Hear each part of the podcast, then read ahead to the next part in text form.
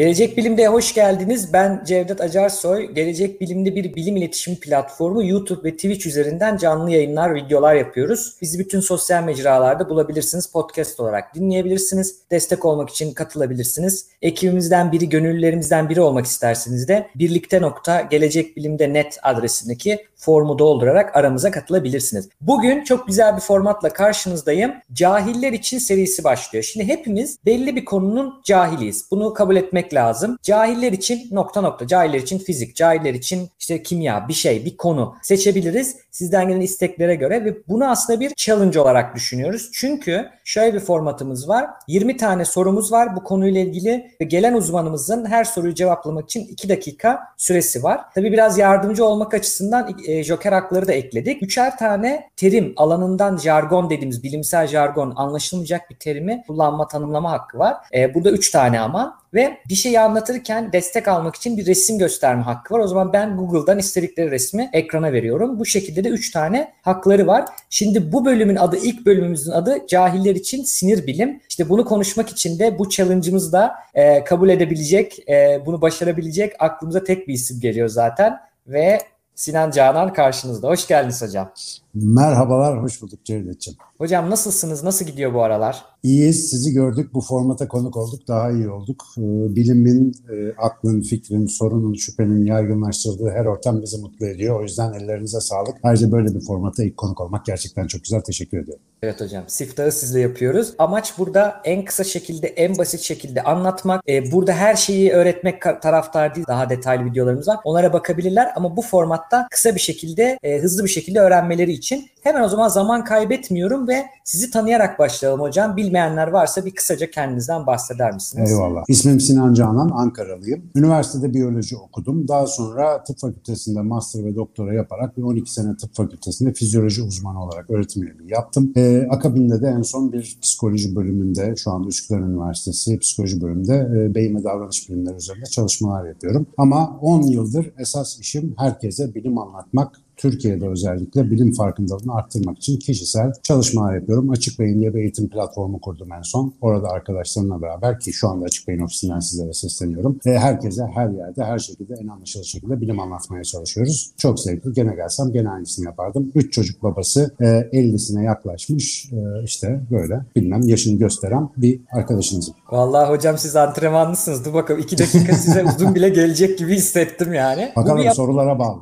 Şimdi ben biraz hemen göstereyim göstereyim nasıl olacak. 20 tane sorumuz var arkadaşlar. Aşağıda soruları göreceksiniz. Hoca da görecek zaten. Hoca soruyu okuduktan sonra başladığı anda şurada bizim timer'ımız var. Hemen o girecek. 2 dakikası başlayacak. Bakın geriye doğru sayıyor. Bu bittiğinde ben hocanın sözünü kesmek zorundayım. Ya da şöyle bir şey olabilir. Hani tamamlayacaksa, geçiyorsa e, başka sorularda zaman arttırırsa mesela atıyorum bir dakikada cevapladı bir dakika arttı. Ben onu not alacağım buraya ve daha sonraki sorularda ben arttırdığım süreyi kullanmak istiyorum derse onu vereceğiz. Timer'ımız bu şekilde. Zor sorular gelirse eğer, hoca zor derse buna ya da kritik sorular gelirse şöyle bir kırmızıya dönüyoruz. Ee, bir tehlike çanları. Veya hoca hiç cevap veremezse ki zannetmiyorum ama olursa şöyle bir error gifimiz var. Fail veriyoruz. Böyle ufak tefek eğlenceli var. Ee, Allah bunun haricinde... Dur bakalım şimdi gerildim şu anda. evet bakalım. Şurada bir böyle scoreboard gibi karne gibi kaç soruyu cevapladı kaç soruyu pas geçti diye. Hoca pas da geçebilir hocalarımız yani bilmiyorum diyebilir. Bu ki çok doğal ve çok güzel bir bilim insanı örneği çizmiş olur ama pas geçme sayılarını da yazacağız. Joker hakları demiştim. 3 tane terim hakkı var. Kullandıkça buradan ben bunları yakacağım ve hani kaç tane hakkı kaldığını veya görsel hakkı kaldığını olacağını göstereceğiz. E, sistemimiz aslında bu şekilde. Şimdi sorularla başlayacağım ama şeyi sorayım. Bir bilim insanı olarak de böyle bir challenge ile gelinmesini nasıl baktınız ve nasıl geliyor kulağa onu bir sorayım. Ben çok sevdim çünkü bilim insanının önemli görevlerinden bir tanesinde özellikle çalıştığı, uzman olduğu alandaki bilgileri herkesin anlayacağı bir tarzda ve öyle e, çok havadan böyle üstten olmayacak bir tarzda anlatabilme becerisini geliştirmesi. Bence anlatıcılar için de güzel, zorlayıcı bir format. Nasıl Twitter bize kısa ve özlü yazmayı öğrettiyse bu format da bize kısa ve özlü anlatmayı öğretebilir. O yüzden tebrik ediyorum. Bizim işimize yarayacak bir format diye düşünüyorum. Ama tabii zorlukları olduğu aşikar. Hadi bakalım. Birincisiyle başlayalım. Hem de izledikçe arkadaşlarımıza formatı öğrenecektir. Aynen. İlk soruyla o zaman geliyorum hocam. Nedir bu sinir bilim? Evet. Kolay yerden geldi. Nedir bu sinir bilim? Sinir bilim adı üstünde sinir sisteminin çalışma mantığını inceleyen bir bilim alanı aslında dünyanın çoğunda biraz tıbbın bir alanı olarak başlamış. Çünkü tıp fakülteleri araştırmanın çok yapıldığı, yoğun olarak uygulandığı yerler. E, ama sinir bilim bugün hemen hemen bütün bilimsel disiplinleri ilgilendiren, özellikle 2000'lerden sonra keşfettiğimiz teknolojilerle çok fazla miktarda veri üretip hayatın her alanına, alanına dokunan bir bilim dalı. Artık bana sorarsanız multidisipliner bir çalışma alanı olmanın da çok ötesinde bir çatı bilim diyebileceğim bir yapı. Yani bütün bilim dallarını en üstten kapsayan ve onlarla ilgili bir şey söyleyen bir alan. Herkesin bilmesi lazım. Bence sinir bilim bilmeyen evde kalacak diye bir sözüm var. E, bu hem iş güç anlamında hem gerçekten belki de evlenemeyebilir. Bilmiyorum. Sinir bilim önemli. Bir dakika gibi bir süre arttırdınız. Hemen onu yazdım. Aa, süper. Onu. Güzeldi. Bu şekilde güzel başladık. Hemen ikiyle devam ediyorum o zaman. Peki ne iş yapar bu sinir bilimciler? Sinir bilimciler sinir bilimin bir akademik dal olmasından sonra e, genellikle hangi ana bilim dalının altında açıldıysa aslında o ana bilim dalının sinirsel açıklamaları ya da işlevleri üzerine çalışıyorlar. Genelde sinir sisteminin hani fizyolojisi dediğimiz normal çalışma prensiplerini inceleyen insanlara sinir bilimciler diyoruz. Fakat birçok alt tipe, birçok alana dokunan e, bir dal olduğu için e, çok çeşitli çalışma alanları var. Mesela nöro pazarlaması var, bu su var, bu su var. E, bu tip alanların e, çok farklı çalışma e, perspektifleri olabiliyor. E, neticede az önce söylediğim şeyde dikkate aldığınızda yani çatı bilim olarak baktığımızda hakikaten bu aralar sinir bilimciler ne olsa yapıyor diyebiliriz. Her biri farklı alanlarda çalışmak üzere ve hemen hemen her konuda bir şeyler söyleyebilecek bir sinir bilimci mevcut.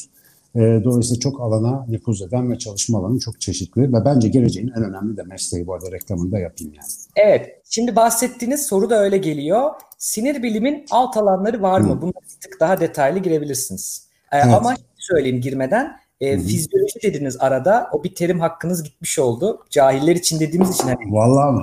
Bir anda tamam. o kötü oluyor. Bir hakkınızı buradan alıyorum. Bir terim. Tamam, Onu açıklarsanız olur. devam edelim. Tamam fizyoloji e, canlılığın nasıl işlediğini anlamaya çalışan bilimin adı. E, hasta olmayan bedenlerin işleyiş mantığını inceler. Benim uzmanlık alanım da odur. Mesela sinir bilimin fizyolojisiyle uğraşıyorsanız bize nörofizyolog diyorlar o yüzden. E, ama efendim işte e, bağırsakla bilmem ne uğraşıyorsanız gastrofizyolog oluyorsunuz vesaire vesaire. E, fizyoloji böyle bir anlama geliyor. Tamam süper. Şimdi devam ediyoruz. Sinir bilimin alt alanları var mıdır? Var çok sayıda var. Özellikle klasik sinir bilimin mesela işte nörofarmakoloji. Aa bir mı gitti ama açıklayacağım onu. Kimyasalların sinir e, dokusuna etkisini, sinir hücrelerine etkisini araştıran bir nörofarmakoloji diye bir alan var. Nöropsikoloji diye bir başka alan var. İnsandaki işte psikolojik durumların sinirsel karşılıklarını araştıran. E, hesaplamalı sinir bilim ya da computational neuroscience diye bir alan var İngilizcesi. E, bu da e, beynin modelleriyle, işte beyin işlevlerinin bilgisayarda modellemeleriyle uğraşıyor. Bilişsel sinir bilim var. E, bilişimizin beyinsel mekanizmalarını anlamamıza yardımcı olmaya çalışıyor. E, bunun dışında da çok daha yeni alanlar olan işte sosyal nörobilim gibi birçok alanlar türedi. Bu arada dikkat ederseniz popüler literatürden de herkes rastlamıştır. Her şeyin başında bir nöro var e, bu aralar. Nöro pazarlama, nöro hukuk, nöro estetik, nörokimya, nöro bilmem ne. E, gerçekten de bu işte çatı bilim dediğim meselenin bir tezahürü. Çünkü insan davranışıyla ilgilidir. Biz her neyle uğraşıyorsak ve uğraştığımız her şeyle ilgili de dolayısıyla sinir bilimin, nörobilimin söyleyeceği bir şeyler var. O nedenle alt dalları bence sınırsız sayıda ve gittikçe de artıyor. Bu güzel bir şey. Tabii kafa karışıklığı da yaratıyor ama e, yakında oturur diye ümit ediyorum. Henüz çok yeniyiz.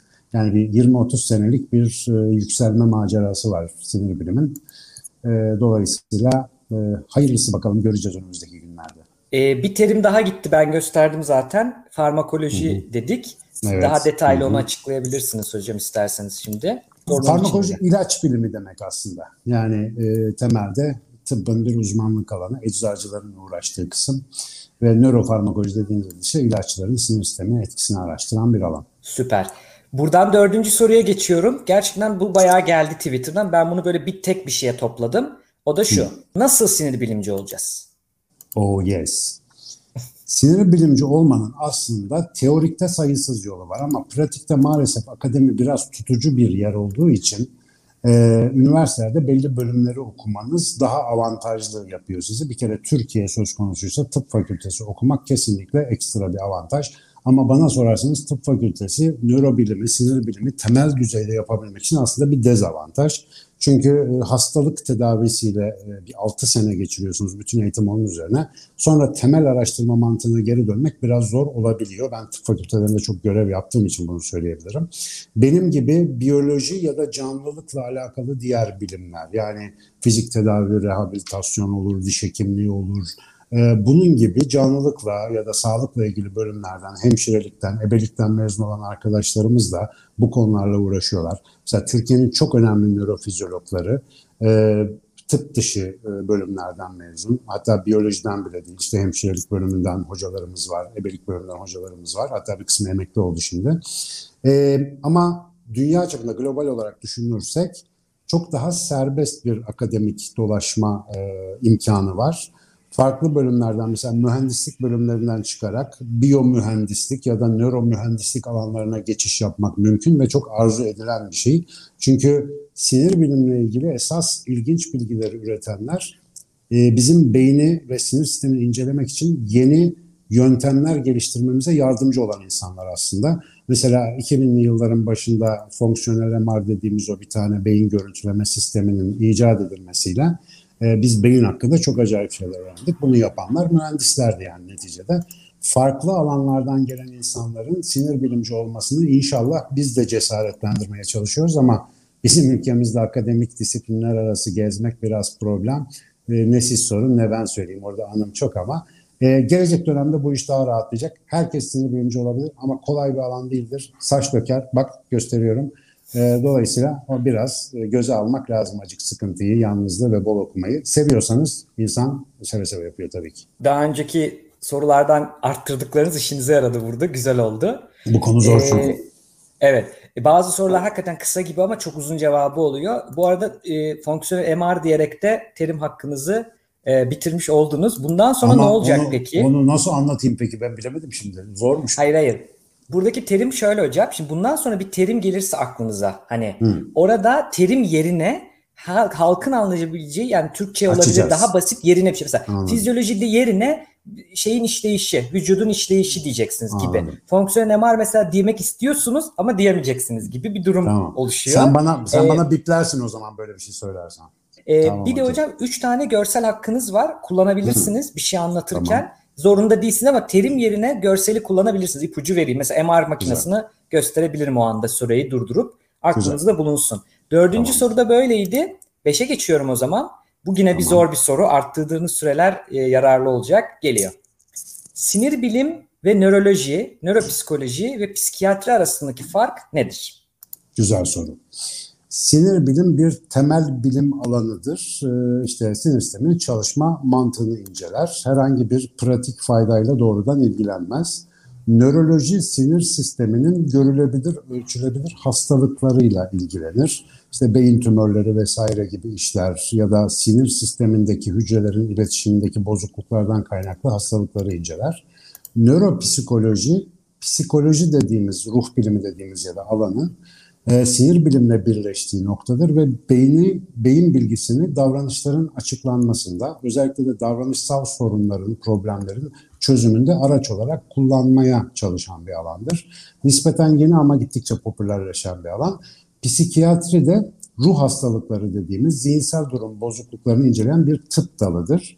E, bunun dahi nöropsikiyatri diye bir alanı var aslında. Mesela bizim e, işte Üsküdar Üniversitesi'nde bu konunun uzmanları çoktur.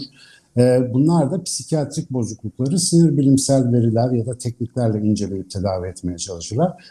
Aslında hepsi birbiriyle yakın alanlar. Sinir bilimi yine bunların hepsini kapsayan bir üst çatı olarak düşünebiliriz ama nöroloji daha ziyade biraz hani motor ustalığı gibi.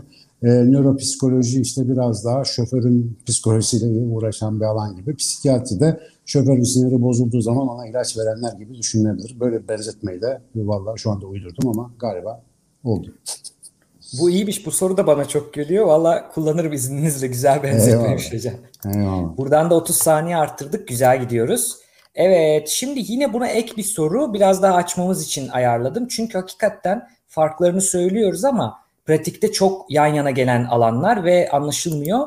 Sinir bilimle psikoloji farkı nedir? Aynı şeyi yapmıyor musunuz? Çok güzel ve elzem bir soru. Sinir bilim dediğim gibi temel bir araştırma alanı. Psikoloji ise kadim bir bilgi alanı. Aslında bilim dahi ortada yokken psikoloji diyebileceğimiz bir uğraş alanı vardı. Bugün e, modern psikolojinin temelini oluşturan kuramları ortaya atan insanların hemen hemen hiçbiri bugünkü ölçütlerle psikolog değildir. Düşünür, felsefeci ve yazan çizen insanlardır. İnsan ruhunun derinliklerine merak sarmış kişilerdir. Dolayısıyla çok eskiden beri insanın ruhsal aygıtının nasıl çalıştığını anlamaya çalışan insanların oluşturduğu bir felsefe alanıdır aslında psikoloji. Fakat bugün e, kaçınılmaz bir şekilde sinir bilimin davranış hakkında söylediği şeylerle öyle bir örtüşür ki nöropsikoloji diye işte bir birleşme alanı ortaya çıkar. Fakat hala insanın tutuculuğunun etkilerini burada görebiliyoruz.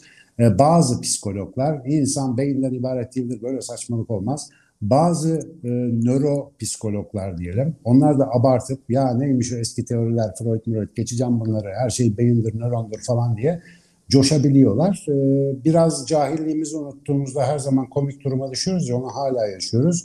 Psikoloji çok kıymetli bir kadim birikim. Sinir bilimisi oldukça genç ve emekleyen bir bilim. Bu ikisini doğru bir şekilde kullanabilecek insanlar çok güzel sahillere, çok güzel hayret kıyılarına çıkacaklar ve çıkıyorlar da. O yüzden aynı şey değildir ama birbirlerine çok yardımcı olan, birbirlerine çok alan açan iki farklı bilgi alanıdır bunlar. Bu da güzel oldu. Buradan da 30 saniyemizi güzel arttırdık. Şimdi sinir bilim ne zaman ortaya çıktı? Nasıl bugünlere geldi? Çünkü son yıllarda duymaya başladık. Öyle hep duyduğumuz bir şeydi ama çok duyuyoruz. Dediğiniz gibi her şeyin başına bir nöro koyma meselesi var. Nereden çıktı bu sinir bilim?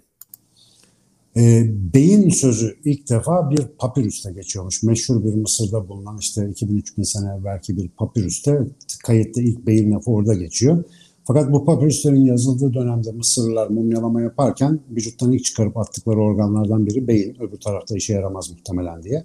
E, pek fazla ciddiye alınmış bir organ değil. Aristo işte muhtemelen kanı soğutan radyatör gibi bir şeye benzetmiş. Ne varsa kalpte var demiş aşık olunca o coşuyor falan diye. E, yüzlerce binlerce yıl insanlar bu kapalı kutudaki şekilsiz şeyle çok ilgilenmemişler. İlk defa Galen ve Hipokrat'ın bununla ilgili önemli şeyler söylediğini biliyoruz. Yine Batı felsefesinde mesela Descartes'in e, işte bu e, sinirler aracılığıyla etrafı fark eden organ aslında beyindir. İşte bir takım sıvılar sinirlerde gider gibi teorileriyle gündeme gelse de son zamanlarda çok duymamızın nedeni şu. 20. yüzyılın ikinci yarısından itibaren gelişen teknoloji sayesinde biz daha önce yapamadığımız bir şey yapmaya başladık. İnsanları kesip biçmeden, ölmelerini beklemeden kapalı kutudaki beynin nasıl çalıştığını canlı yayında izlemeye başladık çeşitli aletlerle. Bu da bizim bilgimizde bir patlama yaptı ve ondan sonra da sinir bilim her tarafta kullanılan bir bilgi haline gelmeye başladı. Ee, benim akademisyenliğe başladığım 95-96 yılları işte bu devrimin başladığı zamanlardı. 2000'lerden sonra zaten Amerikan başkanları da yok beyin yılı, beyin yüzyılı diye boşuna ilan etmediler. Gittikçe de daha fazla duyacağız. Mesela bir özel girişimci geçenlerde Elon Musk e, boşuna işte şey yapmadı. E, Neuralink diye bir şeyin tanıtımını yapmadı. Artık teknolojimizde e, buraya harcadığımız para da, ARGE paramız da yoğunluklu olarak nöroteknoloji dediğimiz o alana gidecek beyin makine arayüzleri şu andaki en önemli problemimiz ve tabii ki yapay zeka denen o muhteşem e, insanoğlu eserine de en büyük katkıyı sinir bilimi yapacağı için önümüzdeki çağın sinir bilim çağı olduğunu kesinlikle söylemem mümkün. Süper hocam. Bu da tam böyle iki dakikayı biraz geçse de iki dakika sayıyorum ben size. Art, artan sürelerden. Şey Artandan ettirdik. Güzel oldu. Ee, devam edelim o zaman. Hızlı, hızlı almışken. Ben bayıldım. Formattan benlik şey. Yuvarla gelsin. Önemli keşifleri neler bu sinir bilimin? Bize ne faydası oldu sinir bilimi? Ee, sinir bilimin e, tek başına bir hani çok önemli diyebileceğim keşifleri teknik alanlarda daha ziyade kalıyor ama sinir bilimi bana soracak olursanız bu benim subjektif görüşüm büyük birleşme diye bir şeye yardımcı oldu benim açımdan ve bilim dünyası açısından evrimsel geçmişimizde şu anda vücudumuzda mevcut bulunan işte evrendeki en karmaşık dediğimiz o beynin e, hem nasıl çalıştığını hem de geçmişten bugüne hangi basamaklardan geçerek geldiğini anlamamız bugün bizim hayatımızda doğrudan yani sıradan insanın hayatında doğrudan uygulanabilir bilgilerin ortaya çıkmasına sebep oldu. Bunların en son örneklerinden bir tanesi benim yazdığım insanın fabrika ayarları. Bu aslında bir doğru yaşam teorisi. İnsanın doğru nasıl yaşayabileceğine dair bir teori. Ama nereden besleniyor bu teori? Nöro evrimsel perspektif diyebileceğimiz yani insanların işte e, geçmişinden, bütün canlılar, canlılıkla ortak paylaştığı canlılık tarihinden aldığı özellikler sinir bilim açısından şöyle masaya yatırıldığında bize neler söylüyor? Bizim ayarlarımız aslında nasıl? Yaşarken ne yanlışlar yapıyoruz? Böyle çok büyük bir aydınlanmaya sebep oluyor. En büyük buluşlarından bir tanesi bence e, özellikle nöro pazarlama, nörofinans gibi alanların te- temelini oluşturan e, insan aslında bilinçli davranan bir varlık değil. Gayet otomatik pilotta yaşıyor. İşte bilinç dışı zihin bizi yönlendiriyor meselesine gayet hani psikolojide zaten biliniyordu ama gayet sinir bilimsel böyle elle tutulur kanıtlar sunması ve beynimizin birçok alanının ne iş yaptığını haritalandırmamız sayesinde de birçok hastalığa eskiden olmayan çözümleri bulmamız ve şu anda mucizevi tedavilerin yolda olması sinir bilimin en büyük başarıları arasında. Bana sorarsanız en üretken bilimlerden bir tanesi. Evet hocamız bir soluklansın ama çok güzel gidiyoruz. Hiç kesmiyorum, devam ediyorum. Gönderiyorum, geliyor. Allah Alt, gönder orta ve üst beyin çıkıyor işte sürüngen beyin vesaire kabuk. Bunlar nedir? Bunları bir dinleyelim sizden. Valla soruları hissetmiş gibi oldum. Tam da biraz önce bundan bahsedecektim. Dedim bahsetmeyeyim. Ee, beynimiz milyonlarca yıllık evrim sürecinin bakiyelerini, izlerini taşır. Ee, en altta temel yaşamsal fonksiyonlarımızı yönlendiren adına beyin sapı da diyeceğimiz ensemizin içinde bir bölüm var. Burası bizim istemli kontrolümüzün ulaşamayacağı bir yer. Nefes alma, yutma, kusma, yutkunma, işte iç organ hareketleri, kalp atışı hepsi buradan yönetiliyor. Bir üst katta duygusal ya da dürtüsel beyin diyebileceğimiz bir bölüm var. Memeli canlılar dediğimiz canlılarda da bizde de oldukça gelişmiş Burası duygularımızı, dürtülerimizi, korkularımızı, endişelerimizi yöneten, onlara duygusal içerikler sağlayan, vücutta bir takım tepkiler üreten buna bağlı olarak bir yer. En üstteki kıvrıntılı tabaka ise ki aynen senin gösterdiğin gibi şu anda en üstteki kıvrık yer ise adına işte beyin kabuğu dediğimiz, Latince'de kabuk korteks diye işte korteks o yüzden derler. E, kıvrıntılı bölüm burası en yeni bölüm. Diğer bölgelere göre gücü daha zayıf. Yani açken sen sen değilsin diyorlar ya acıktığınız zaman üst taraf biraz devreden çıkıp altlar kontrolü ele alınca böyle sinirli atarlı bir tip oluyorsun. Sebebi o üst tarafın hiyerarşide biraz zayıf kalması. Ama en üst ne işe yarıyor? Bilinçli algılama, dünyayı fark etme ve hareketlerini kontrol etme, irade, dil mesela şu anda konuşuyoruz, sosyal kuralları anlayıp takip edebilme gibi gibi ve geçmişi geleceği çok geniş düzeyde algılayabilme gibi insana has özellikler de dahil olmak üzere üstün zihinsel özellikleri yönetiyor. Bu üç tabaka ayrı ayrı değil birlikte bir orkestrasyon halinde çalışıyor ama günlük davranışlarımızın yüzde doksanının müsebbibi, sorumlusu, sürücüsü, yöneticisi beyin kabuğumuz değil yani bilinçli kısım değil alttaki duygusal, dürtüsel ve yaşamsal kısımlar. O yüzden buraları nasıl programlayacağımızı bilmediğimiz için birçok huyumuzu, davranışımızı ya da davranışsal problemimizi değiştiremeyebiliyoruz, zorlanıyoruz. İşte psikolojinin, psikanalizin yıllardır yapmaya çalıştığı şey, şimdi modern psikoterapilerin yapmaya çalıştığı şey aslında o dip yazılıma ulaşıp bir şekilde insanları sağlıklı bir ruhsal duruma getirebilmek. Ama kolay bir mesele değil. Güzel. Güzel bir cevap oldu. Ben hocam size bir inisiyatif kullanıp görsel verdim. İsteyebilirsiniz. Aklınızda olsun. Çok çok çok yerine oturdu evet. ee, yani iki dakika stresinden aklıma şekil gelmiyor bazen ama e, gelirse söyleyeyim. Başında diyebilirsiniz. Bak bu soruda görsel lazım değil. Görseli bulmaya harcadığımız zamanı kullanmıyoruz. Görseli açtıktan tamam. sonra iki dakikanız başlıyor. Tamam, bu şekilde güzel oldu. Dokuzuncu sorumuzu da halletmiş olduk. Şimdi gelelim onuncu soruya. Beynimiz nasıl çalışır? Bu soruya ne kadar cevap bulduk? Bence kırmızı bir soru. Birazcık hafif, biraz karmaşık evet. bir soru. Bakalım neler olacak. Beynimiz nasıl çalışırı temel düzeyde biliyoruz. Ama insanı mesela bir maymundan fareden ayıran şeyi çok anlayabildiğimizi söyleyemem. E, beyin dediğimiz şey aslında bir doku olarak e, işte bağırsaktan, böbrekten farklı çalışmıyor. Fakat hücreler arası iletişim yapabilme, bu iletişim sayesinde davranışını ve şeklini değiştirebilme gibi garip özelliklerinden dolayı da özel bir ilgiyi hak ediyor. İnsanı bir de ortaya koyduğumuzda yani bütün kişilik özelliklerimiz, hafızamız bir şekilde beyin hasarlarıyla etkilendiği için diyoruz ki yani insanın merkezi burası yani kolda bacakta o kadar bir şey yok ya da iç organlarda. Beyin o yüzden özel bir ilgi odağı insanın ekstra faaliyetlerini anlamak için. Biraz önce bahsettiğim üç kat zaten beynin nasıl işlediği konusunda bize genel bir şema veriyor. Ama temelde olan mesele şudur. Hani bir dakika içerisinde anlatabileceğim.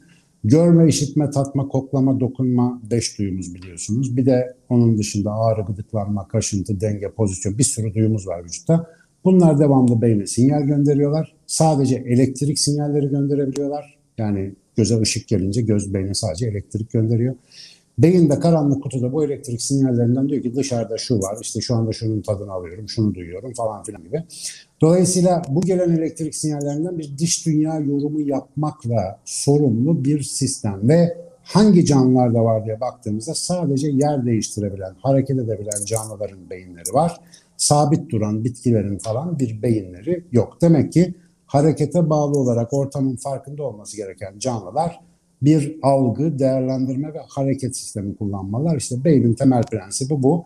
Ama detaylarda daha bilmediğimiz koca bir okyanus var. Bakalım inşallah çözeriz. Teşekkür ediyoruz hocam. İlk 10 soruyu geride bıraktık. Şimdi buradan wow. sonra nasıldı şu ana kadar şeylerinizi alalım. Vallahi iyi böyle şey koşmuş gibi oldum yani böyle zihni toparlaman gerekiyor. Çok sevdiğim bir şey bu arada. Öğrencilerin sorularına cevap verirken de bazen böyle aşırı ilgili sınıflarda böyle bir haz alıyorum. Ona benzer bir şey oldu. Süper. Şimdi formatımızda şöyle bir şey var. İlk 10 soruyu böyle bizim hazırladığımız hocayla birlikte hazırladığımız sorular vardı. Bundan sonraki 5 soruyu Google'dan alacağız. Çünkü Google'da çünkü yani bir şimdi cahiller programında benim ben psikoloğum benim aklıma gelen sorular olmaz. Yani hiç bu alanı bilmeyen insanların aklına gelen sorular olması lazım. O yüzden Google'dan yardım istedik. Bu bölüme de cahillerin Google'la imtihanı adını verdim hocam. Şimdi burada e, Google'daki otomatik tamamlama challenge gibi bu yurt dışında falan olan bir benzer ama biz buradan soru alıyoruz. Şöyle yapıyoruz. 11. soru aslında bunlardan biri. Google'a sinir bilim yazdığım zaman beni nasıl tamamlıyor? Sizden isteğim şu. Bu e, tamamladıklarından birini seçeceksiniz ve ona cevap vereceksiniz. İki dakikayı o şekilde tutacağız. Eyvallah. Bunlardan biraz bahsettim. Mesela sinir bilim kitapları e, ilgimi çekti. O konuda belki bir şey söyleyebilirim. Ee, iyi mi kitaplarını seçmem? Tabii tabii. E, abi, kitapları soracağım hocam ileride ama. Ama belgesel Hı. sorusu var. Belgesele çeviririz. Bunu kitap yapalım. Tamam. Okey. Tamam. Okey. Ee, sinir bilim şu anda piyasada popüler olarak en rahat okunabilecek, en bol kaynak bulunabilecek konu bence. Ee, mesela bir tane benim kitabım var Değişen Beynim diye onu tavsiye edebilirim. Özellikle bu konuda büyük isimlerin kitapları da mesela Türkçe'ye de çok çevriliyor. David Eagleman gibi. E, bu arada sinir biliminin e, yayılmasına en çok katkıda bulunan yazarların bir kısmı ilginçtir. Sinir bilimci değil. Mesela Yonah Lehrer var bir gazeteci. Karar Anı diye bir kitabı var. Proust bir sinir bilimci diye kitapları var. Çok etkili kitaplar gerçekten. E, yahut işte o neydi?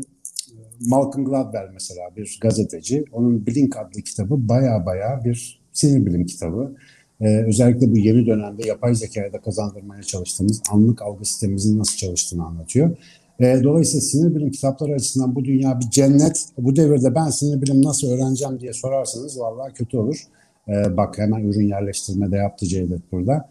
E, gidin herhangi bir bilim reyonunun neredeyse üçte biri bugün büyük kitapçılarda sinir bilim kitaplarıyla dolu. En yakından bir tanesini okumaya başlayın. Hepsinin içinde muhteşem yolculuk kapıları var. Ondan sonra size kalmış efendim. 12. sorumuz. Beynimiz evet. dedik. Beynimizi ne, neyle evet. tamamladık? kaç gigabayt güzelmiş. Yani hepsine bir şey söyleyebilirim ama şu kaç gigabayt meselesi galiba e, en çok ilgi çekecek olan. Çünkü çok soruluyor. Beynimizin kapasitesi ne kadar sorusu. E, bizim beynimizin hesaplanabilir bir kapasitesi yok. Çünkü beynimiz bir bilgisayar değil gigabaytlar, kilowattlar bunlar bizim yaptığımız aletlerle ilgili şeyler. E, beynimizin bildiğimiz kadarıyla bir hafıza depolama sınırı yok. Çünkü belleği fiziksel bir ortama yazma şeklinde kaydetmiyor. Bir kaotik ilişkiler ağı, sinir hücreleri arasındaki bir iletişim e, örüntüsü şeklinde muhtemelen kaydediyor. Kimisi böyle işte holograma benzetiyor, kimisi başka bir şeye benzetiyor ama formatını bilmiyoruz. Dolayısıyla formatını bilmediğimiz bir şeyin gigabaytını da hesaplayamayacağımıza göre e, bir ara mühendisler bir hesap yapmıştı. 2 milyon e, 500 bin gigabayttır beynin şeyi diye. Pardon. Gigabayt olur mu? Ne demişlerdi? Hatta 2 milyon 500 bin gigabayt demişlerdi. Ee, ama yani 2 milyon 500 bin gigabayt işte bilmem kaç yüz senelik HD filme denk geliyormuş. Eğer biz bir çocukluk anılarımızın çözünürlüğüne şöyle yakından düşünerek erişmeye çalışırsak korkunç bir duygusal ve anekdotal çözünürlüğe sahip olduğunu görürüz. Yani gittikçe gideriz o anın içerisinde. Dolayısıyla gerçekten holografik gibidir ve gigabaytla ölçülebilecek bir sistem yok. E, ders çalışırken kafam doldu dediğimiz şey hafıza değil sabırdır. Sabır dolar, kafa dolmaz. Onu söyleyeyim. Süper. Burada da 40 saniye arttırdık. Bir sonraki 13. soru. Evet. Beynin dedim bu sefer. Bakalım onu nasıl Hı-hı. tamamlamışlar. Beynin lobları, görevleri, yapısı, gizli hayatı, sol lobu, sol tarafında ağrı, su toplaması sağ tarafında ağrı. Bunlar mı çıkıyormuş enteresan. E, lobları diyelim o zaman. Sağ sol lob meselesi var e, ki hayatımızda önemli. Hep sanatçılar sağ loblu, efendim öbürleri sol loblu diye biliniyor. Öyle bir durum yok herhangi bir insanın üretken bir faaliyet yapabilmesi için farklı işlerde uzmanlaşmış iki beyin yarısının birlikte ve bir uyum halinde adeta bir orkestra gibi beraber çalışması lazım. Zira beyin yarılarından bir tanesine felç geldiğinde mesela insan hareketleri, düşünceleri hani yıkıcı bir derecede aksıyor ve insanın işlev görmesi mümkün olmuyor. Dolayısıyla her iki beynin e, birlikte çalışabilmesini sağlayan her türlü aktivite bizim kendimizi e, üretim anlamında en iyi ifade edebileceğimiz hali oluşturuyor. Mesela sanatçılar resim yaparken resmin hayalini kabaca sağ beyin devreleriyle kurarken fırçayı boyaya batırıp da tuvale sürme sürecinde sol beyinlerini kullanmak zorundalar. Çünkü malum işte o yüzden sağ elimizle yazı yazıyoruz. Sol beyin sağ eli kontrol ettiği için. E, beden hareketlerinin seri biçimde yapılmasından bir taraf sorumlu. O hareketlerin hizmet edeceği hayali kurmak, bütünü görmek işinden de diğer taraf sorumlu. Biri çalışmazsa öbürünün işlerinin çok bir anlamı yok zaten. Birlikte güzel. Bir elmanın iki yarısı gibi. Süper. Bir sonrakine geçelim o zaman hemen. En son artan On... sürelerinde konferans vereceğim. tamam hocam. 14. soru sinir hücresi dedik bu sefer. Yani nöron hücresi evet. dedik. Onu bakalım nasıl tamamlamış. Evet. Evet bak burası ilginç. Bölünür mü? Mitoz geçirir mi? Neden bölünmez? Yenilenir mi? Bu soruların hepsi aslında aynı MIT'e gönderme yapıyor. Ben akademisyenliğe başladığım sıralarda ders kitaplarında ölen sinir hücreleri bir daha yerine gelmez yazardı. Hatta o yüzden belli bir yaştan sonra felç geçirmiş hastalara fizik tedavi bile yapılmazdı. Bu arkadaşın sinir sistemi bundan sonra iyileşmez diye. Ama ve lakin bizim de yaptığımız çalışmalarda hayretler içerisinde gördüğümüz üzere beynin önemli bir kısmındaki sinir hücreleri yaşımız kaç olursa olsun yenileniyor. Bu sayede zaten yeni şeyler öğrenebiliyoruz. Bu yenilenme işi mesela çok büyük sinir hücrelerinde vücut hareketlerimizi kontrol eden beynimizin tepesinde bulunan hücrelerde olmuyor. Çünkü o hücreler ta biz küçücük bir annemizin karnında bir e, işte ceninken e, oluşan ve vücudumuzla beraber büyüyen uzun kablolar bazen bir metreye kadar uzun hücrelerimiz var. Tabii ki onlar hasar görürse tekrar işte bir yerden bir yere uzayamıyorlar. Ama küçük beynin içindeki iletişimi sağlayan binlerce sinir hücresi tipi sıklıkla yenileniyor. Özellikle hafıza bölgemizin yaşımız kaç olursa olsun karaciğerimiz kadar çok hücre üretebildiğini artık biliyoruz. Mesela o artık ders kitaplarında değişen yahut değişmediyse de değişmesi gereken bir bilgi. Beyin son derece dinamik ve her an değişen bir organ. Buna da e, şimdi teknik terim hakkımı gene yemezsem önce tarif edeyim. Bir, bir bilim alanı adı artık bu sinir bilimi içinde. E, nöroplastisite deniyor. Yani sinir dokusunun plastikliği, değişebilirliğini araştıran bir bilim alanı ortaya çıkmış durumda. Evet, güzel oldu hocam. Buradan da son Google sorumuzla devam edelim. Şöyle o da zihin dedik bu sefer. Evet. Zihin açıklığı için dua geldi ilk başta. evet, zihin açma çıkıyor. duası. Zihin açıklığı duası hep hep dua. Zihinle duayı birleştirdim. Çok enteresan. Evet. Bu, bu bizim Google'da böyle yani hakikaten böyle çıkıyor değil mi arayınca? Ya ben yani. buradan arattığımda öyle çıkıyor. Belki bölgesel şeyde olabiliyor ama Türkçe Google'da Çok aratınca enteresan. bunlar çıktı. Bak demek ki böyle bir şey birleştirmişiz kelime e, kökenleriyle. İlginç. Yani bu duaları bilemem ama dua faydalı bir şey sonuçta sizi şey yapar, e, konsantre eder, e, zihninizi yoğunlaştırır.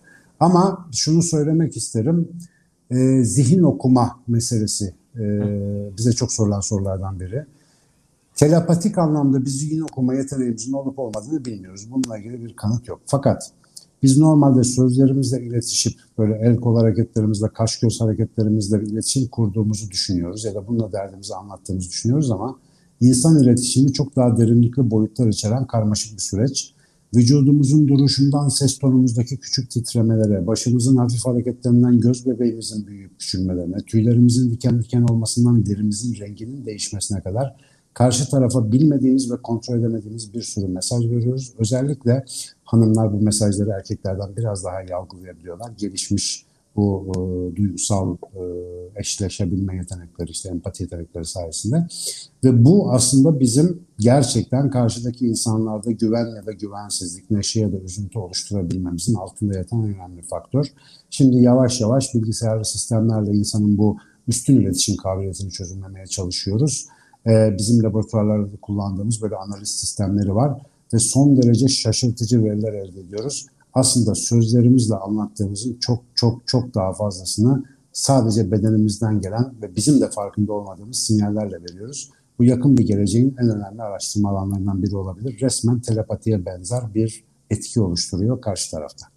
Google soruları böyle. Şimdi Harikaymış. Son 5 sorumuzu da e, daha önce demiştik ki biz sizin konuk olacağınızı söylemiştik. Format sürprizi bozmamak için tabii açık etmeden. Ama e, Twitter'dan sinir bilimle ilgili sorular geldi. Bir de ben ekşi sözlüğe biraz baktım sinir bilim başlığı altında böyle neler merak edilmiş. Birazcık Hı-hı. onları e, vereceğim. E, ona Hı-hı. geçmeden önce e, şöyle bir şeyimizi bir daha görelim. Tablomuzu bir daha görelim.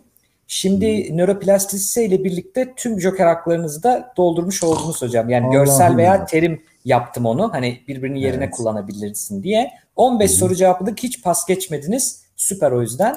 Ee, onu bir göstermiş Hı-hı. olalım. Son 5 sorudayız. Hazırsanız gönderiyorum. Tamam doçentlik sınavı gibi vallahi enteresan oldu. Gönder gönder. Hadi bakalım. Ee, Sema Gökçe sormuş Twitter'dan. Gelecekte ileri teknolojiyle birlikte kaybedilen bir duyu organının işlevini başka bir duyu sağlayabilir mi? Teknolojinin buna gücü yeter mi demiş. Güzel soru ama şu anda yapılıyor bu zaten. Özellikle David Eagleman'ın duyu genişletme çalışmalarına dair bir TED konuşması var. Birkaç senelik eski de bir konuşma. Onu izleyerek başlayabilirler. Şu anda dijital teknoloji bizim duyularımızı genişletmek ve kaybolan duyularımızın yerine geçmek için zaten çok etkin olarak kullanılıyor. Bu Elon Musk'ın tanıttığı hikayede bu konuda zaten büyük bir sıçrama sağlayabilir. E, zaten şu anda en büyük e, amacımız e, hani nöroteknolojik olarak en e, önemli amaçlardan biri. Mars yolculuğu gibi dayanması çok zor fiziksel koşullarda insan vücudunu modifiye edip duyularını farklılaştırarak uzay yolculuklarına ya da böyle riskli görevlere özel insanlar hazırlamak. Bu işte artık transhümanizm dediğimiz o insanı aşan, e, insan ötesi bir canlı türünün ortaya evet insan ötesi bir canlı türünün ortaya çıkmasına yol açabilecek ve bazı insanları korkutan, haklı olarak korkutan bir gelişmenin de kapılarını açıyor. Evet, sorunun cevabı gücü yeter. Maalesef. Süper. Teşekkür ederiz. 17'ye geçiyorum hemen. Sinir bilim alanında çalışmak için illa biyoloji veya tıp eğitimi mi almak gerekir? Bir mühendis veya sosyal bilimcinin bu alanda çalışması için izleyebileceği yollar nelerdir demiş. Osman Karakuş hocamız farmakoloji e, sitesi de var. Onu da alacağız farmakoloji cahiller için. Farmakolojiye de onu düşünüyordum. Burada haber vermiş olayım. Buyurun hocam. Çok selam ediyorum Osman Hoca'ya da. Ee, bir mühendis veya sosyal bilimcinin bu bağlamda çalışması için izleyeceği çok yol var. Fakat Türkiye'mizde maalesef zihinsel bazı kısıtlarımız var. E, teamüller izin vermiyor, eğilimler, alışkanlıklar. Biz Üsküdar Üniversitesi olarak böyle çok disiplinli programlar açmaya e, ve sürdürmeye çalışıyoruz. Mesela benim şu anda e, işte başkanlığı yürütüm nöropazarlama bölümü böyle bir bölüm. Bu alandaki e, teknik yeterliği yüksek araştırıcıları yetiştirmeye çalışıyoruz. Bizim yine nörobilim programımız alan dışından hocam bahsettiği gibi alanlardan gelenlere bilimsel hazırlık dersleri almak şartıyla dahil olabilecekleri bir program. Ee, yine uygulamalı nörobilim programları gibi birçok program var. Biz de yakında bunlardan bir tane açacağız. Ee, bu tip alanlarda zaten dünyanın özellikle Amerika Birleşik Devletleri'nde çok fazla böyle e, kurumlar, enstitüler vesaireler var. Bizde de yavaş yavaş bu alanlar açılacak. Şimdilik biraz alışkanlıklardan dolayı zor olabilmekle beraber ben mühendislerin, sosyal bilimcilerin ve diğer alandan gelen insanların özellikle sanatçıların sinir bilim alanına girmesini çok arzu ediyorum ve bunun için de elimden gelen çalışmayı yürütmeye gayret ediyorum. Biz bu arada açık beyin olarak da bu konuda projelerimiz, uygulamalarımız var. O tarafı da takipte kalın. Orada da enteresan gelişmeler olacak yakında. Buradan da yine 40 saniyemiz geldi. 18'e geçiyorum. Bu da yine e, Ekşi Sözlük'teki e, sinir bilim başlığı altına gelmiş bir tanımdı, bir entry'ydi. Hakkında şöyle güzel bir belgesel yahut beginner seviyede, başlangıç seviyesinde bir kitap olsa da aydınlansak dedirten, heyecan verici, insanlığın önündeki en büyük adımı konu alan bilim dalı olarak tanımlamış Just After Rain. E, hakkında güzel bir belgesel olsa diyor değil mi? Benim son zamanlarda seyrettiğim en böyle hap güzel işe yarar belgesel işlerden biri Netflix'te de olan David Eagleman'ın Yaratıcı Beyin belgeseli. Yani gerçekten böyle dört başı mamur güzel bir eser. Onun dışında ben bu aralar YouTube'a çok fazla takılıyorum. YouTube'da tabii ki benim ilgilendiğim alan biraz daha nöropsikoloji ve işte bu onunla ilgili şimdi pozitif psikoloji denen alana doğru kaydığı için yani mutluluğun e, psikolojik temellerini araştıran, iyi olma halini nasıl sürdürülebileceğini araştıran alanlarla ilgilendiğim için başta Jordan Peterson gibi psikologlar olmak üzere onları çok izliyorum. E, özellikle şeyi takip etmelerini çok öneririm. E, neydi? Beynimizin duygusal hayatı Richard Davidson'ı. Richard Davidson'ın internette bulabildikleri her türlü işte belgeselini, konuşmasını izlemek çok aydınlatıcı olacaktır. Bu tip konular şu anda benim ilgilendiğim şeyler olduğu için ilk aklıma gelenler bunlar ama Eagleman'ı takip edin. Ee, benim için e, sinir bilim dünyasının rockstarıdır. İyi de çalışıyor. Hem yakışıklı da çocuk. Vallahi her türlü yani ne diyelim on parmağında on marifet e, kendisini takdirle izliyoruz. Teşekkür ederiz hocam. Son sorulara doğru geliyoruz. Bakalım bir soru daha yine bu da ekşi sözlükten. Üzerine yüksek lisans yaptıktan sonra mesleki açıdan ne yapabilirim e, merak ettiğim alan bilgilendirmelere çok açığım lütfen demiş. Candy Ciğer Grandchester diye söyleyeyim. İsmini telaffuz edemeyeceğim ama e, çok önemli bir şey yapmış. Bir lisansüstü e, çalışma tecrübesi olmuş. Şimdi bu noktadan sonra e, fırsat yaratması gerekiyor. Şimdi sinir bilim alanı böyle bir yerlerde hazır projeler ve çalışmalarla beklemiyor çok fazla. Sizin bir fikriniz olduğunda o fikir için bir e, işte kendinizde bir ağ oluşturduğunuzda, insanlarla tanıştığınızda bir takım çalışma imkanları da ortaya çıkmaya başlıyor. Benim günlerim hemen hemen her günüm böyle bir proje, böyle bir şey konuşarak geçiyor. İnsanlar beni buluyorlar bir yerden. Ben onları bir yere yönlendirebilirsem yönlendiriyorum. Yardımcı olabilirsem yardımcı olmaya çalışıyorum. Dolayısıyla aklımızdaki bir fikri hayata geçirmek üzere hedefi kitleyip onunla ilgilenebilecek yani bütün dünyada kimi bulabiliyorsak bu iletişim devrinde bol bol iletişime geçmek lazım.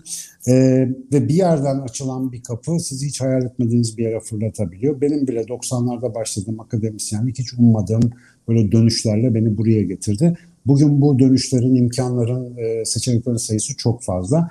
O yüzden bir yerde hazır bir e, işte doktora ya da öğretim üyeliği gibi standart bir duruma e, kitlenmekten çok bir fikre kilitlenip o fikri nasıl çözebileceğinize odaklanırsanız bu size çok acayip bir birikim kazandıracaktır. Ve çok kısa bir zamanda da hiç ummadığınız çalışma fırsatlarını bulabileceğinizi düşünüyorum. Ama biraz agresif olmak lazım. Bu kalabalık dünyada e, çok ilişki kuran, çok bağlantı kuran, network'ünü genişletenler daha çok kazanıyorlar. Onu da söyleyeyim. Biz her zaman e, elimizden geldiğince yol göstermeye, e, işte insanları bağlamaya hazırız. Son soruya geldik. Bakalım. Hadi ya, iyi gidiyordu. Aslında Son soruyu siz cevapladığınız gibi oldu. Ben şimdi onu bir değiştiriyorum. Neuralink sizce hayal mi? Neuralink gayet gerçek bir proje. Fakat ne çok büyük bir devrim ne de böyle bilgimizde sıçrama yaratacak bir mesele. Ee, daha evvel bir YouTube yayında da söylemiştim. 2002 yılında Samsun'da kendi laboratuvarımda arkadaşlarla otururken gayet rahat tasarlayabileceğimizi konuştuğumuz bir meselenin hani ticari olarak çok daha güzel hale getirilmiş bir prototipiyle karşı karşıyayız e, beyinden birçok sinir hücresinin ortak faaliyetini elektriksel olarak kaydeden elektrotlar, o alıcılar zaten yıllardır kullanılıyor. E, benim bile yıllardır laboratuvarda en çok kullandığım araçlar arasında. Fakat Elon Musk'ın e, başarısı, Neuralink şirketinin başarısı bunu ticari bir ürüne çevirmek. Fakat hala büyük bir sorun var. Kafatası derinecek, içeri konacak, beyne o elektrotlar girecek bilmem ne. Dolayısıyla biraz müştemilatlı, zahmetli bir iş. Her ne kadar otomatik bir cerrahi robotla yapıyor olsa da sonuçta girişimsel bir işlem yani. Ee, bir şekilde riski var. E, çok yakın bir gelecekte muhtemelen e, hani ölümü gösterip sıtmaya razı etmek derler ya. Hiç böyle kafanın üzerine yapıştıracak pul gibi bir şey çıkacak. Millet diyecek ki o öbürü kafayı deliyordu bak bu direkt üstte yapıyormuş. Kapış kapış almaya başlayacaklar. Ve bundan sonra işte e, ne diyelim ona ona bir isim uydurmak lazım. Daha da uydurmadım tamam ama nörodijital çağ gibi bir şey başlayacak muhtemelen. Yani sinir sistemimizdeki bilgi direkt dijitalize edilip zihnimizin doğrudan buluttaki bilgilere bağlandığı, düşündüğümüz anda Google'dan cevabı bulabildiğimiz falan garip bir yere geçeceğiz. Belki bu birleşmiş zihne doğru giden o hani işte singularity de, diyorlar ya o şey diyordu onu. David Kurzweil diyordu. Evet öyle ama şey yok işte tekillik tekillik. Ee, tekillik de anlamında teknik.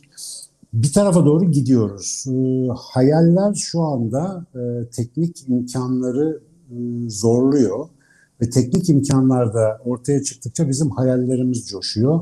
Çok yakın bir gelecekte hiç beklenmeyen bir durumla karşılaşırsak şaşırmayalım. Çünkü bilmediğimiz bir şeyle çok derinlemesine oynuyoruz. Hayırlısı demek istiyorum. Çok teşekkür ederiz hocam. Böylece de 20. soruyu da tamamlamış olduk. Çok güzel geçti. Hemen bir şeyimize Vallahi bakalım. ben de bayıldım.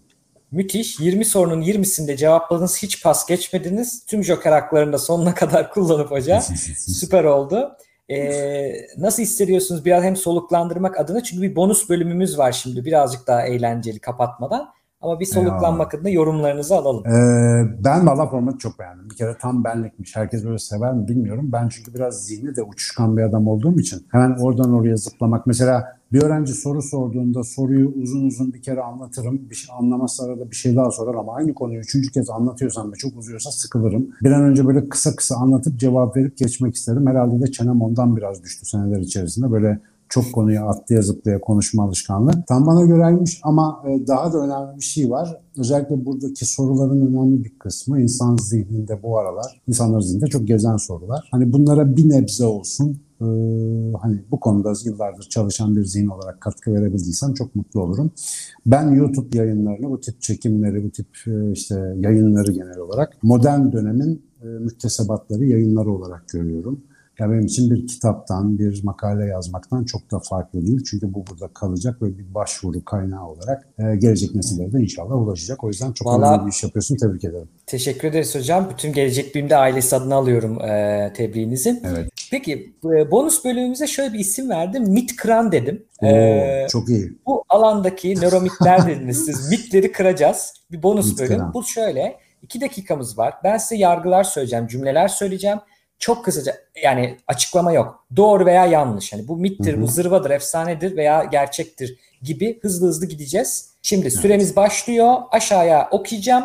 Ondan sonra dediğim gibi gerçek değil, doğru değil diyebilirsiniz. Hadi bakalım. Başlayalım. Tamam. Bir, beynimizin %10'unu kullanıyoruz. Yanlış. Zeka anneden gelir. Yanlış. Kadın beyni erkek beyni farklıdır. Doğru. İnsan beyni en gelişmiş beyindir. Yanlış. Zeki insanlar büyük beyinlidir. Külliyen yanlış.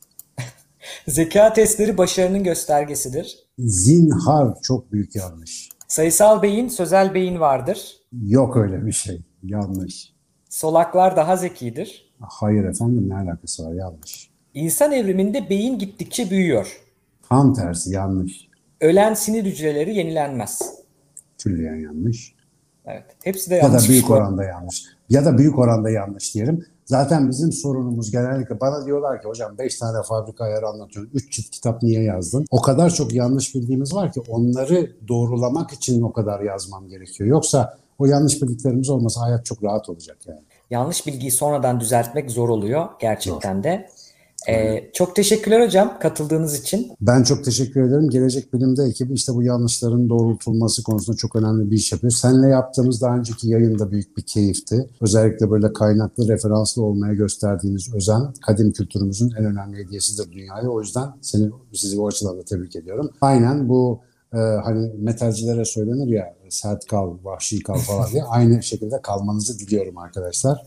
E, bundan sonraki işlerinize başarılar. Çok teşekkürler hocam. Kaynak demişken sizi uğurlamadan onu da göstermiş olayım. Kitaplardan bahsettiniz ve belgesellerden bahsettiniz. Şimdi ne olacak arkadaşlar? Ben bunları kaçırdım. Tabii YouTube'da geri alıyorsunuz ama biz şöyle bir şey de yapıyoruz. Gene geleceğe bırakmak adına hemen onu göstereyim. Şimdi hocamız bana bunları yazacak yayından sonra isimlerini. Siz de Hı. ne yapacaksınız? Gelecekbilimde.net'e gireceksiniz. Bakın burada aşağıda bizim linklerimiz var. Şu en sağdaki link kitaplar linki. Buraya tıkladığınız zaman bizim e, Goodreads hesabımıza gidiyorsunuz. Orada bizim bakın burada bir sürü bookshelf'imiz var. Belki hatta eski yayından vardır bile hocam. Buradan Sinan Canan'ı bulacaksınız ve tıkladığınızda hocanın önerdiği kitapları burada bizim Goodreads'imizde göreceksiniz. Bunu unutmayın. E, belki belgesel de konuyordur bilmiyorum. Belki bir IMDB hesabı açıp oraya da belgeselleri ekleyebiliriz. E, onu da yaparız. Ama her şeyi Gelecek Günde net sitesinden bulabilecekler. Onu da söylemiş olayım. Çok teşekkürler hocam. E, Ben Sinan teşekkür Canan, ederim. Profesör Sinan Canan sinir bilimci bize cahiller için sinir bilimi anlattı. Çok da güzel anlattı. Kendinize iyi bakın. Cahil kalın mı diyelim? Cahil kalın diye bitirelim bari. Tabii ben cahil olduğum için öğrenmek zorundayım. Cahil kalmak iyidir. Evet. Hoşçakalın. Görüşmek üzere. Eyvallah.